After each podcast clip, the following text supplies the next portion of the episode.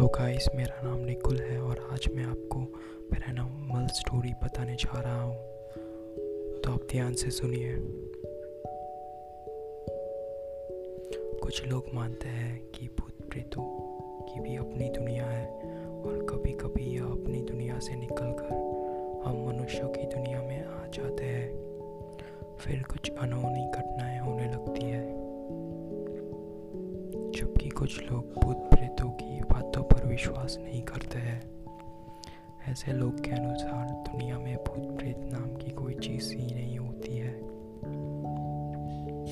ऐसे ही कुछ लोग उन दिनों उज्जैन रेडियो स्टेशन में मौजूद थे। दिसंबर का महीना था और रात के करीब नौ बज चुके थे। चारों तरफ़ घना कोहरा था। यूरोपियन के से बाहर निकले और टहलते हुए लॉन में चले आए। अचानक बनर्जी ने देखा कि आम के पेड़ के नीचे एक पुरुष की छाया है। अपना वहम समझकर बनर्जी ने इस ओर ध्यान नहीं दिया, लेकिन कुछ ही पलों में ऐसी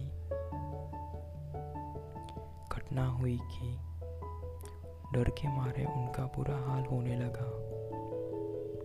बैनर्जी ने देखा कि मेज के पास रखी कुर्सियों में से एक कुर्सी अचानक हवा में उड़ने लगी और फिर नाचने लगी।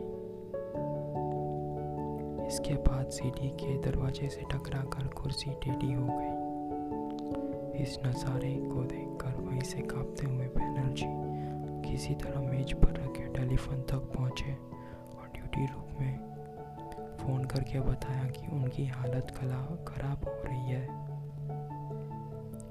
ड्यूटी रूम में मौजूद लोग भाग कर लोन में पहुँचे। ड्यूटी रूम में पहुँचने के बाद बैनर्जी ने बताया कि उन्होंने कभी इस बात का ज़िक्र नहीं किया है, लेकिन उन्होंने देखा है कि देर रात रेडियो स्टेशन के गलियारे में कोई छाया टहल रही होती है। यह दिखने में अंग्रेज़ जैसा लगता है। ज्योतिष सागर नामक मासिक पत्रिका में इस घटना का उल्लेख किया गया है। यह घटना उन्नीस सौ पचानवे छियानवे की मानी जाती है। Thank you guys